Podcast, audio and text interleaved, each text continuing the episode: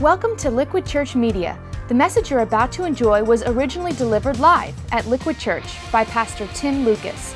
For more content, log on to liquidchurch.com or visit one of our campuses in the New Jersey metro area. Liquidchurch.com, where truth is relevant and grace wins. Amazing Grace. How sweet the sound. that saved. An alcoholic. failure, agnostic, Partier. Liar. drug addict, A wretch. Like me.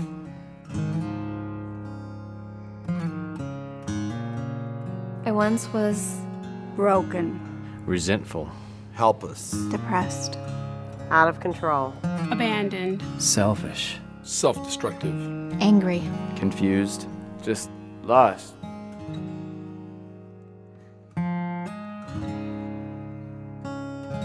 but now.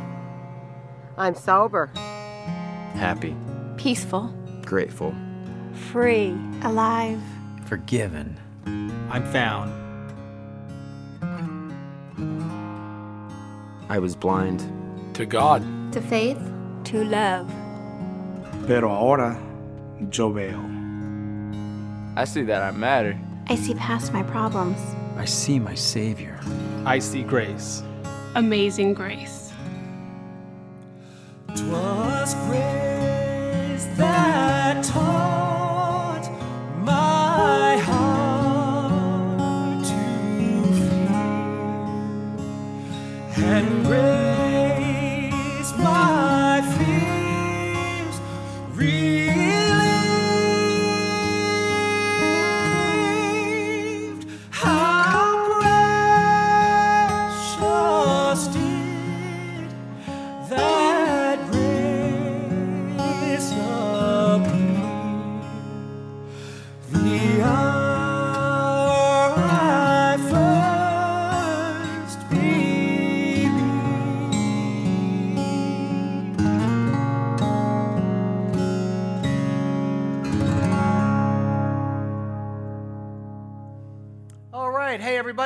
You're here. Want to welcome you to Liquid Church. I'm Pastor Tim.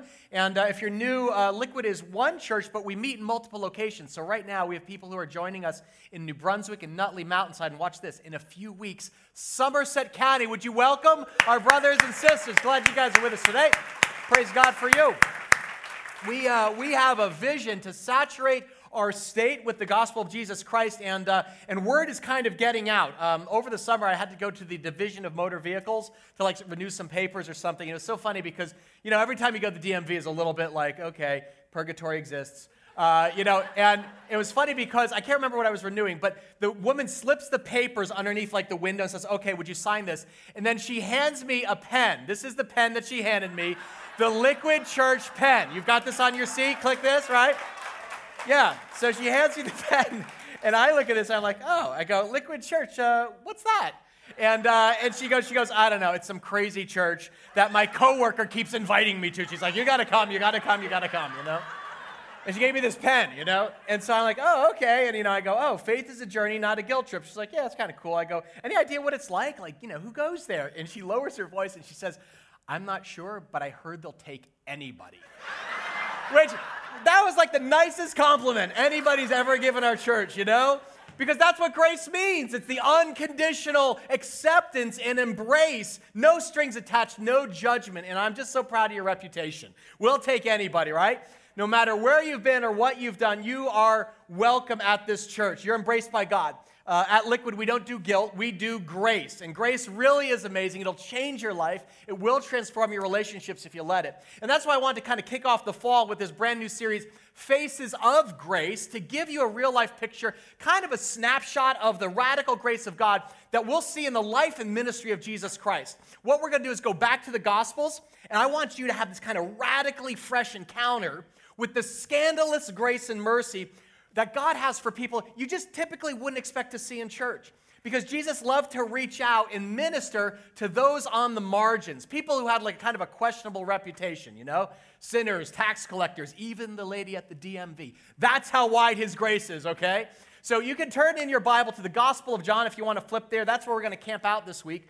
John was one of Jesus' closest followers, and he opens his gospel. Gospel is just an eyewitness account of Jesus' life with these words. It says this Jesus came from the Father, full of, let's say these words together out loud. Ready? Full of grace and truth. Now, if you've been around Liquid long enough, you know this is one of the places we get our core values from as a church. At Liquid, we have three core values, these kind of fundamental beliefs that guide our ministry. And the first is this grace wins. Have you seen this on t shirts? It's all about that grace, about that grace. No judgment. You know that one? That's kind of our, it just means we'll accept anybody, right? So if you're here and you don't even come from a religious background or you stumbled in by chance, man, you're welcome here. Maybe you grew up in church and you got burned out, uh, you know, on religion. And you walked away for a time and you're just kind of taking steps back. That is awesome. You are welcome here, warts and all. This, this church is really, it's full of imperfect people. We're just learning to follow Jesus and walk in grace. So if this is your first time in church, by the way, and you think you're surrounded by perfect people, you, you need to know this. Right now, you are sitting next to some of the biggest sinners in the state. Okay? So hold on to your wallet, all right? You might want to tuck your purse in a little bit extra close. We're the perfect church for imperfect people. We like to say grace wins, but this truth is relevant. While we'll accept anybody, even those who are hostile to Christianity, we have a very high view of the Bible as God's word, and so we'll never compromise that. God's word is our guidebook for ministry, and we actually believe it's relevant to every area of life in the 21st century, whether it's your marriage, relationship, job, finances. The goal is to find Jesus in its pages and follow him because he's the truth.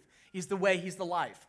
Grace wins, truth is relevant. And you remember the third? Church is fun. Fun's just another word for joy. People always like, where do you get fun from? It's just another way to say joy. We really believe, like when God's grace and his truth touch down in a person's life, it is a thrill. And so we celebrate whenever somebody who's lost embraces Jesus is adopted into the family of God, you know what the Bible says happens? It says that heaven throws a party. The angels actually rejoice. So we think Christians should be good at throwing parties. So at Liquid, having parties, that's like a core competency of our ministry, okay? Grace wins, truth is relevant, church is fun. Notice these first two core values come directly from the scripture, from what you're holding in your hands, the description that John gives of Jesus Christ in the first chapter of his gospel. Jesus came from the Father full of what? Grace and truth. But what exactly is grace? Because if you hang around the church enough, you hear the word a lot, right? You hear, well, we sing Amazing Grace. It's before a meal, we say grace as a family. But why is this good news? Listen, grace is the great distinctive of the Christian faith. It is the one thing that sets Christianity apart from all other world religions. And grace is the one thing that our broken world cannot duplicate, but really craves the most. It is this unmerited, unearned, unconditional, one way love of God. Every other relationship in your life is two way, right? You do this for me, I'll do this for you. You, you know, you're nice to me and I'll accept you. Grace is not based on that. It is not based on your performance, your effort, or your achievement. It is not a two way street. It is a one way love from God aimed at you that comes with no strings attached. And it comes first to broken people. See, the Bible, this book you hold in your hands, it is not a story about God blessing the good people, God blessing the church people. In fact, it's a record of God blessing the bad, ordinary sinners when we least expect it and need it most. That's why we call it good news, amen? Here's what's strange. If you watch the world today, especially the media, and you ask non believers to describe Christians, what you hear most are words like they're arrogant, self righteous, judgmental, and if you watch television and watch the media, a lot of times Christians do come across as superior, not gracious, critical of others' beliefs while defensive about our own. And that to me is a shame, you know, because it's changing the view of people of what Christianity and what grace really is. A comedian Cathy Ladman, she summed up the view of the world very well. She says, All religions are the same. Religion is basically guilt with different holidays. right? That's how a lot of, lot of people think, particularly millennials. And that's a shame. Because we believe at Liquid that the church should be the most authentic place in the universe. We have the greatest, most liberating message in the world that a guilt free relationship with God is available, not through religious effort, but just as this free gift of grace offered to God no, by God, no strings attached. So, this is the one place where the broken and misfits who've kind of messed up can be accepted by God. We're all faces of grace. And Jesus says, if you're my follower, here's what your job is it's dispense my grace to a thirsty world. But how do you do that? How do you communicate good news to a world that kind of seems to be running for it?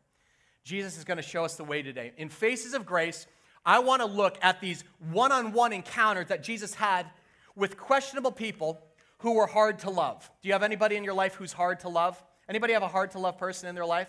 Okay, great. Thank you for raising your hand. Do not point to them. That's not, right, she's sitting right here.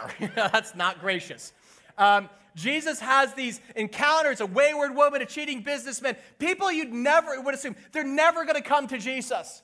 And so, my question is this How does Jesus extend radical grace to ordinary sinners without compromising God's truth? Let's look here at John chapter 4 to see what makes grace so amazing.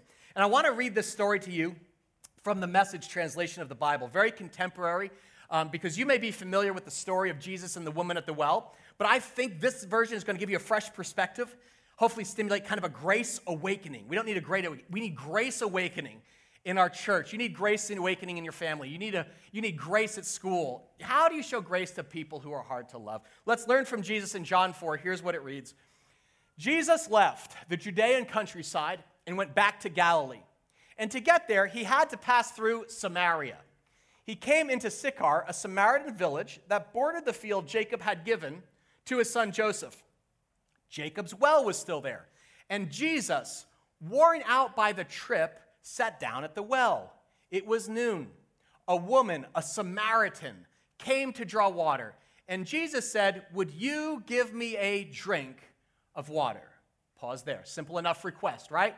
Jesus is walking through Samaria. This is just an ancient city in Israel. It's, it's the Middle East. It's hot. It's 12 noon, hottest part of the day. And so Jesus is tired.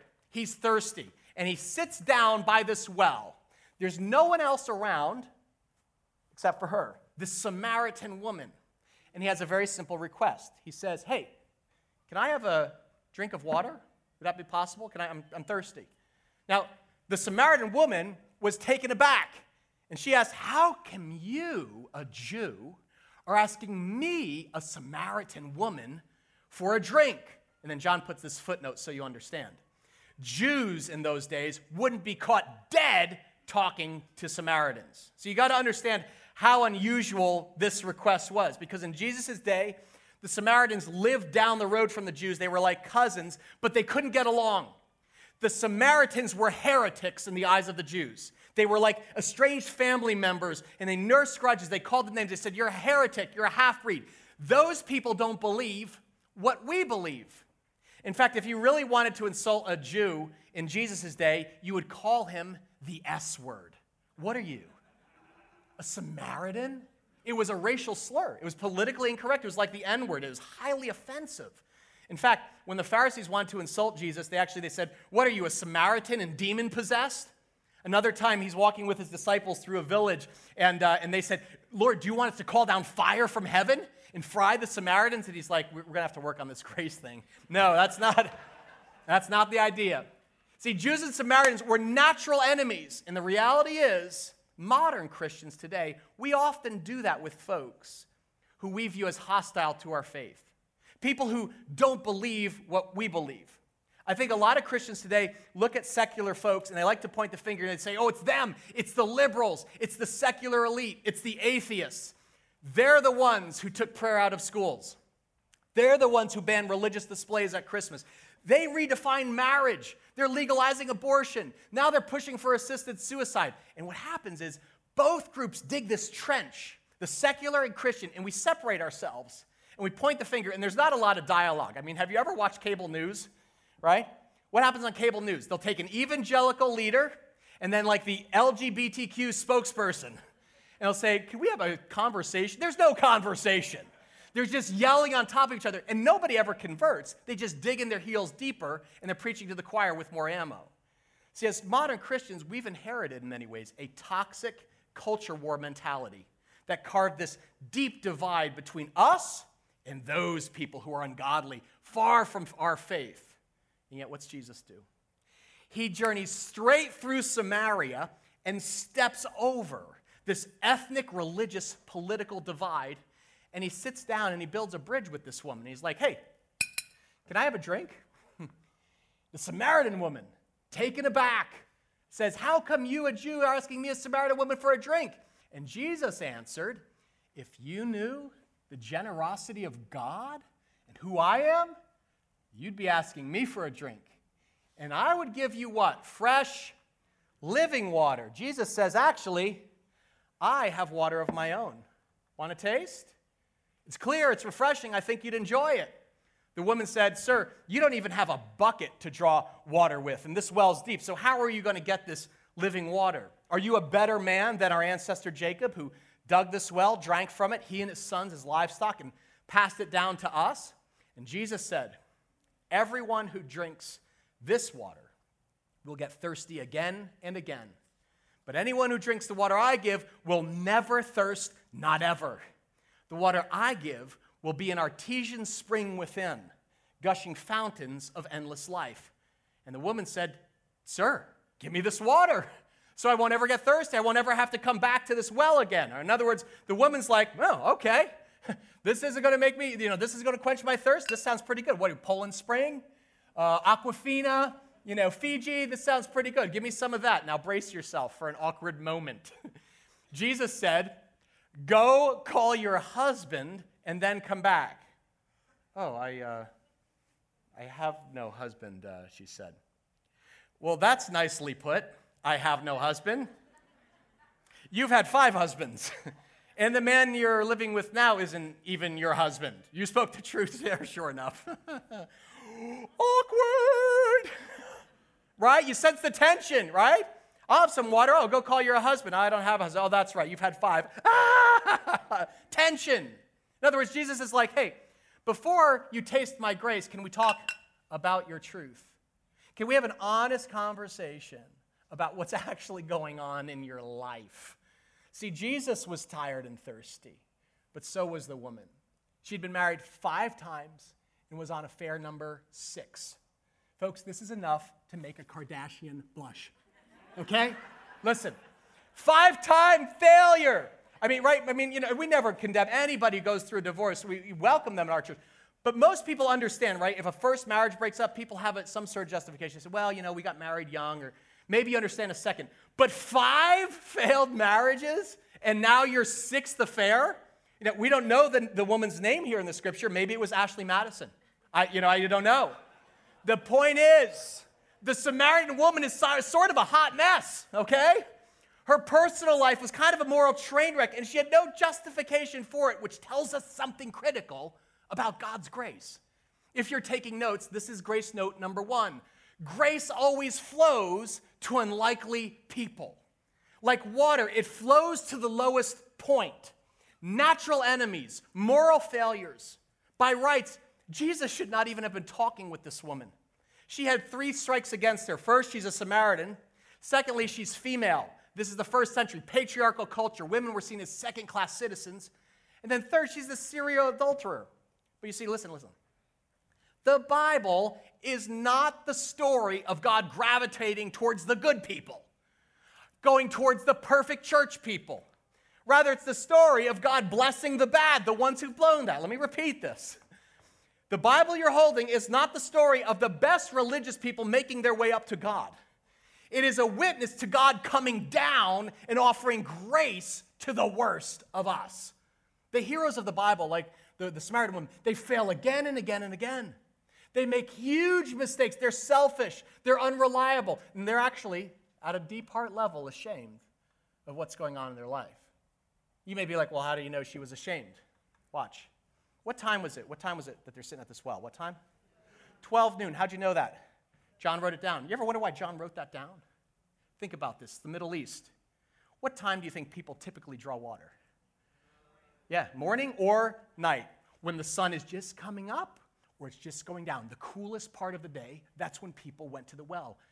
Nobody goes to the well at 12 noon when the sun is directly overhead beating down. No one goes to the well then, and that was the point.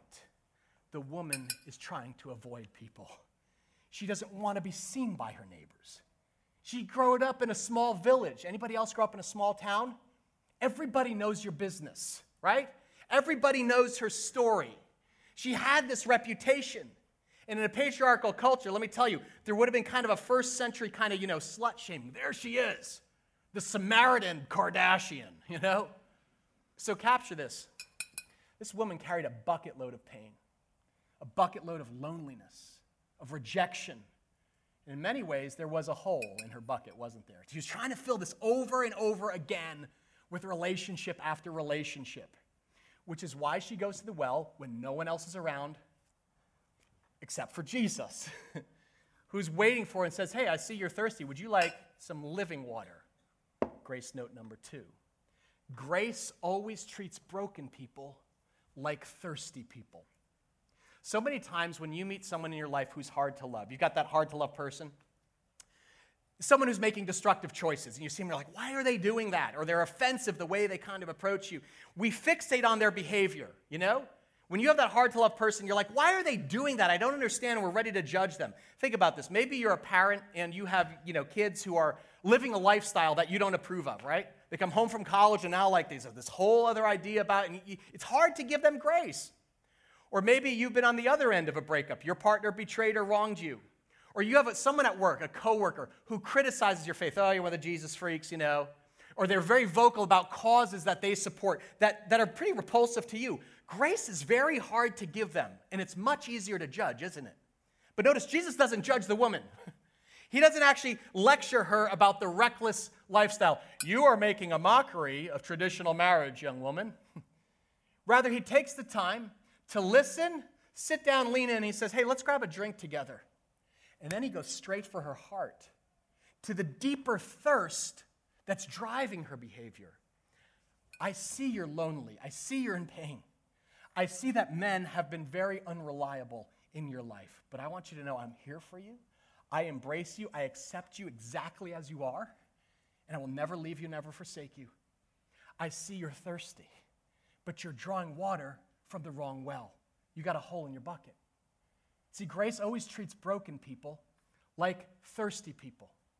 Reminds me of Henri Nouwen, a Catholic priest um, who returned from San Francisco Nouwen spent a week visiting an AIDS clinic there, um, you know, just visiting patients who were on the precipice of dying a very agonizing death. This was the days before antiretroviral drugs.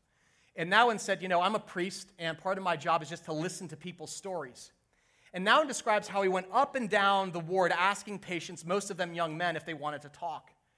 And Nouwen said his prayers fundamentally changed that week. As he listened to story after story of promiscuity, addiction, and self destructive behavior, he said, I heard hints of a thirst for love that had never been quenched. And from then on, here's what he prayed. Nouwen prayed, God help me to see others not as my enemies or as ungodly, but rather as what? Thirsty people. And give me the courage and compassion to offer your living water, which alone quenches the deepest thirst. Can I ask, who are the thirsty people in your life who need grace the most? Who maybe are making destructive choices that are pretty repulsive to you? Or perhaps they're hostile to your beliefs. Or they're living a lifestyle that flies in the face of your Christian convictions. But God says, I am calling you to offer the living water of my amazing grace. I can think of a couple people in, in my life, just kind of in the orbit of our family. Um, one is a, a family friends who their daughter came home from college and she says, I'm just announcing it. I'm now LGBTQ. And the father goes, I didn't remember what they all stood for. I said, Which letter of those are you? And she said, I'm bisexual. And she drops this bomb, and they got younger kids, and it's like earmuffs moment, but she's trying to put it in their face. And she said, I don't know what to do at that moment. And how do we show grace? Because I can sense she's testing us. Will we still accept and love our daughter unconditionally when she kind of comes in our face with this? But how do we also have truth that this is what we believe and this is our, what do you do? Difficult situation. The other is a, um, friend of mine who's a successful salesman, lives out of state, um, but he's, uh, he's one of the finest dressers I've ever seen. If you saw him, you'd be like, man, that guy, he smells like success. Uh, he dresses fine, he drives fine automobiles, he has a couple of luxury cars, but nobody knows that he's always on the verge of bankruptcy. He's like totally financially reckless. He makes these spending choices. I'm like, why do you do this, dude? He overspends on cars, clothes, homes. Nobody knows he never graduated high school. And his deepest desire is to be seen as successful. And he thinks accomplishment and achievement is going to finally get him the approval and the acceptance that he craves. And so he makes these disastrous financial choices to, to chase it. And on the surface, it's very off putting. It's like, dude, what does he do? He, you deserve this, man. Just stop buying, you know, Lexuses. We, you just shake your head. When you encounter hard to love people in your life who are making poor choices or saying things that offend your faith, don't rush to judgment. Instead, pray, Lord, can you help me see them not as ungodly, but rather as thirsty? And give me the courage and compassion to offer your living water, which alone quenches their deeper thirst. Notice that Jesus does not judge her troubled history of five failed marriages. Instead, he goes to that deeper thirst that's motivating her. And he says, Everybody who drinks this water will be thirsty again. But whoever drinks the water I give them will never thirst.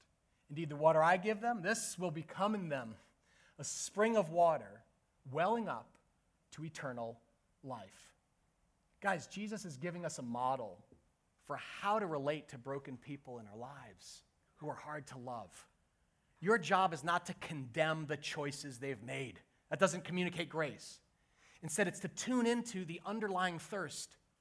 What if we saw prickly people not as problems to solve or even pagans to convert, but thirsty people who are dying for a shot of grace in a love starved world? The Amish have a saying an enemy is just somebody whose story we haven't heard yet. In other words, when you take the time to look under the hood of that surface brokenness to this deeper thirst that's driving this behavior, that's where you find compassion. That's where you find empathy. It's where you discover grace. And only grace, love, without strings, can redeem and rescue us from our slavery to sin. How does this living water work? Let, let me show you this. I'm glad you asked. Let me, let me kind of demonstrate this. If this is you, this is you, and this is Christ, there's only one problem. The Bible says sin is separating us from a relationship with God. Does that make sense? The Bible says that Christ was sinless, God the Father is holy, sin can't dwell in his presence, and that's why we are separated from God. In many ways, sin contaminates you. Even just a little drop taints your whole life, doesn't it? Think about it, right? Every single one of us in this room, okay? The best person here, the Bible says, no one is righteous, not even one. That includes your pastor. Okay? If me being accepted by God was like based on my good works or being a moral person, I'm screwed. Okay? God is not impressed by my good works and my moral living. Why? Because in comparison to Christ's righteousness, even our best works are tainted by impure motives, aren't they? Right? Sin is not, see, sin is not just an action, it's an attitude. Even if you haven't like sinned in externally spectacular ways like the Samaritan woman, you judge others. You're like, some of you are even like now, you're like, well, at least I'm not as bad as her. That's called self righteousness, right? It's pride. It's the worst sin of all. It's the mother of all sins. Sin contaminates everything and everyone. That's why we're separated from God. And spiritually, we die unless God does something about this problem. This is why Jesus Christ came. As God's sinless Son, He lived the only perfect life in the history of humanity, perfect in both action and attitude. He dies on the cross as our substitute. He dies the death you and I deserve. And when we trust Him as our Savior, what happens? He comes into our life and what? He says, I'm going to wash you completely clean. I am canceling your past so that you have a future. Your debt before God is gone.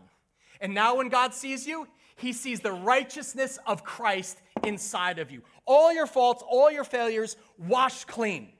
Our heart and our conscience are cleansed. Our debt before God is canceled. Instead of guilt, we get grace. That's the living water. Isn't that cool? Jesus says, Whoever drinks, whoever drinks the water I give them will never thirst. Indeed, the water I give them will become in them a spring of water welling up to eternal life. Jesus dies the death we deserve so we can live the life that he lived. Living water purifies, living water cleanses, but that's not all. You know what else the Bible says happened on the cross? Jesus didn't just take your sin, he took the sin of the entire world on him, and he canceled its power forever. And now there is no judgment left for you. In God's eyes, you are perfect. That is how God sees you. you are justified in God's eyes. What does justification mean? It means there's no justification for our behavior, but now God sees you just as if you never sinned. He sees you just as if you always obeyed. He treats you the way that he sees Jesus Christ. Christ's grace is greater than all of your sin. Amen? That's a picture of the Christian life. It doesn't matter what your past is. Christ says, I can free you from guilt, shame, fear, this performance mentality. You don't have to justify your shortcomings. Sin no longer has power over you. You have a spirit filled life, pure and holy in my sight. That's what makes grace so amazing. That's the good news. As you heard last week, the gospel is this we are more sinful and flawed than we ever dared believe, but more loved and accepted than we ever dared hope. Amen? That's the gospel. That's why we're bananas about Jesus. the gospel is the story of God coming down to us and saying, I'm going to overcome your sin with my salvation, your guilt with my grace. Our badness is literally absorbed by Christ's goodness. Look, I don't know what brought you here today. You may be like, it's my first time. I don't know if I'm good enough to be a Christian. You're right. None of us are. Thank God for grace. This is the living water that every human being thirsts for this unconditional acceptance, forgiveness, and embrace from the Father God who created you. Just ask Mike Ebeling. I know we showed Mike's story at some of our campuses, but I wanted our whole church to hear it. Because for most of his life, Mike was a very thirsty man drawing water from many different wells until he came to Liquid Church and he got a taste of grace on tap. Hi, my name is Michael Ebeling, and this is my But God story. When I grew up, I really knew that who I was at a very early age. I knew that I was gay. I was somewhat of a lonely person. I was out every night and, uh, and just partying, drinking. Uh, unfortunately, drugs became part of the, the issue, and uh, that's when I, I lost so many friends to AIDS. And that's when I started realizing, what am I doing with myself? You know, I started questioning where I was and who I was. And I became celibate. And I have not been with another human being since the early 1990s. Probably about three, four years ago, that's when I started thinking about God and uh, trying to figure out was going. In 2014, someone moved into my apartment complex as a superintendent, and uh, we became friends. And I got an invite to come to Liquid Mountainside, and on Christmas Eve, and I did. And the moment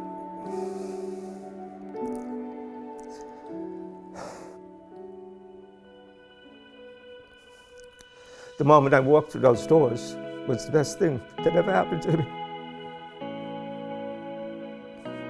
Been coming here ever since. God's opened up so many different avenues for me, uh, uh, serving here and serving the community, outreach programs, everything. It just did something when I walked through the doors. I, I felt it deep inside my chest, and I just felt welcomed. I decided to get baptized because I was feeling so good about myself. I was feeling good about my faith in God and Jesus. And I felt like a totally different person when I came out of that water. Um, I, I, I, felt I was free. I find I, it's overwhelming to believe that what Jesus did is forgiving me of what my past was. There's been so many changes in, in what I do. Um, I, I, people even ask me, Mike, what have you done? And I bring up Liquid Church. And they said, the church is really responsible for what's going on in your life? And, you know, it is. And my nieces and nephews used to call me Uncle Grumpy. They no longer call me Uncle Grumpy. That's gone away. I've become a totally different person than who I used to be. I used to define myself as being gay, a homosexual, but God entered my life, and now I find myself as a child of God. Incredible. Can we hear from Mike? I mean, that's incredible. Mike is a trophy of God's grace. I am so proud to call him a brother in Christ. Because of Christ, He has this brand new identity, child of God. See, see, grace fills empty lives. That's why we call our church liquid. You ever wonder that? Liquid is just another name for the living water of grace. And our vision is to saturate our entire state with this incredible gospel, the good news of God's grace through Jesus Christ. We want grace filled environments where people can just come to this church and they can be honest. They can actually come clean about the, the good, the bad, the ugly, you know, the hurts, the fears, the hangups, and just experience this radical love and mercy of Jesus, who is the one who's sitting at the well saying, Hey, are you thirsty? I got something. It's called grace, and it never runs out. There's enough for everyone. Belly up to the bar, it's on tap. I love how this, this, this passage ends. What is the Samaritan woman's reaction to Jesus' grace? Look at this. Then leaving her water jar, don't miss this. The very symbol of her sin and her shame, she leaves it behind. Christ's love has set her free. Then, leaving her water jar, the woman said, went back to the town, and she said to the people, Come see a man who told me everything I ever did. He, in other words, he knows everything, and he loves and he accepts me as I am. Could this be the Messiah, the Savior? And watch what happens. They came out of the town and they made their way towards who? Jesus. Isn't that cool? Grace not only fills empty lives, it spills over onto others. She sees who Jesus is, what grace is like, and she tells everyone about it, the people she was working hard to avoid. She goes, Oh no. She goes right to them. She has no fear of rejection. She has no shame of failure. She's like, If Christ knows everything I ever did and he doesn't condemn me, what do I have to be afraid of?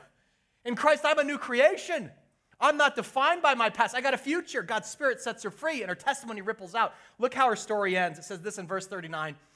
Many of the Samaritans from that town, what happened? Believed in Jesus because of the woman's testimony. He told me everything I ever did. So when the Samaritans came to him, they urged Jesus to stay with them, and he stayed two days.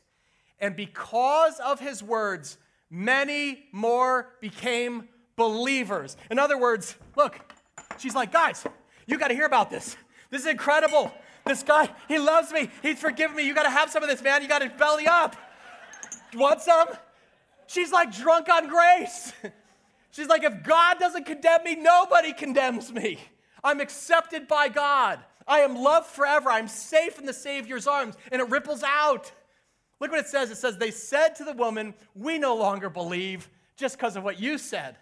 Now we have heard for ourselves, and we know that this man Jesus really is who? the Savior of the world. Amen? When God's grace touches your life, it has a spillover effect. Grace overflows the bank. It's like a spring of living water. And this woman starts a revival. She started a revival in Samaria. I want you to think about this. Jesus chose Ashley Madison as his first missionary. Even more shocking, you know who Jesus made the hero of his most famous parable? To this day, when somebody does something grace filled or merciful towards someone who's hurting or needs help, we call him or her a good Samaritan. That's the power of grace.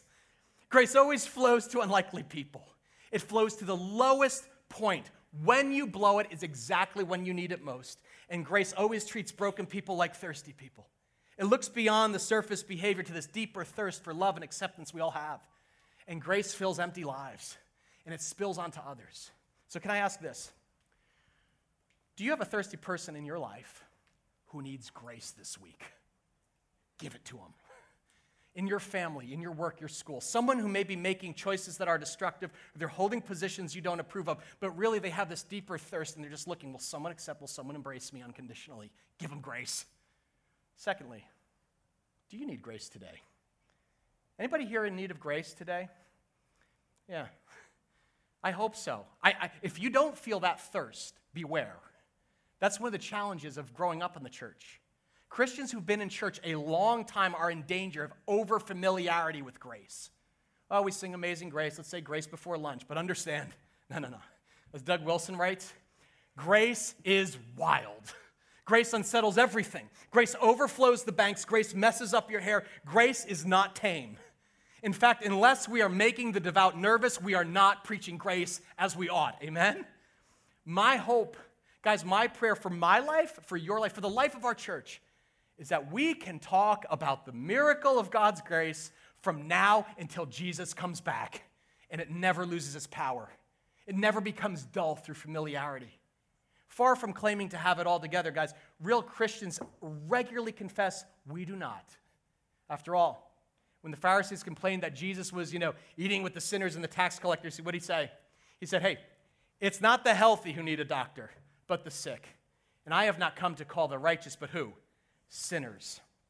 At Liquid, we believe this church is not a museum for saints, but a hospital for sinners like me, and you, and you, and you. God's grace is for everyone in this room. Jesus is not looking for church people who are perfect. He accepts anybody with a past. Anyone? Anyone. Sexual past? Anyone. Recently divorced? Anyone. Alcoholic? Addict? Anyone. Backslidden believer? Anyone. Skeptical, agnostic? Anyone. Hypocritical preacher? Anybody. Anyone means everyone. And all you have to admit is your thirst and receive Christ's amazing grace. Amen? Let's bow our heads. Praise God. Let's bow our heads right now. God, we come to you, God, that we can walk into your presence now and speak to you, Father God. We have an honest moment of confession in our hearts. Father, these are your people. Some of us have not thought rightly about you. We had no idea that you were not furious and angry with us, that you have drawn close to us in Jesus Christ. So, Lord, we now draw close to you. I want to clear 60 seconds here just for silent prayer. Let this be a holy moment between you and Jesus. It's just you and him sitting at the well. If you need forgiveness, just ask for it. Jesus will forgive any sin except the ones we don't confess. He offers grace, but he wants the truth. Maybe you're just realizing how proud and complacent you've become in your faith. Tell God what he already knows about you. Father, hear our prayers right now. We're lifting them up to you.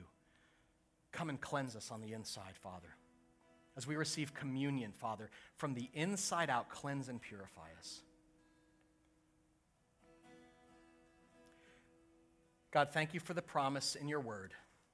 If we confess our sins, you are faithful and just, and you will forgive us our sins and cleanse us from every unrighteous act.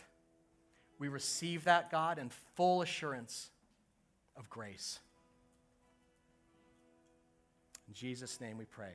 Everyone said together, Amen. Thanks for listening to Liquid Church Media. If you were inspired or challenged by today's message, we hope you'll tell a friend. For more content, log on to liquidchurch.com or visit one of our campuses in the New Jersey metro area. Liquidchurch.com, where truth is relevant and grace wins.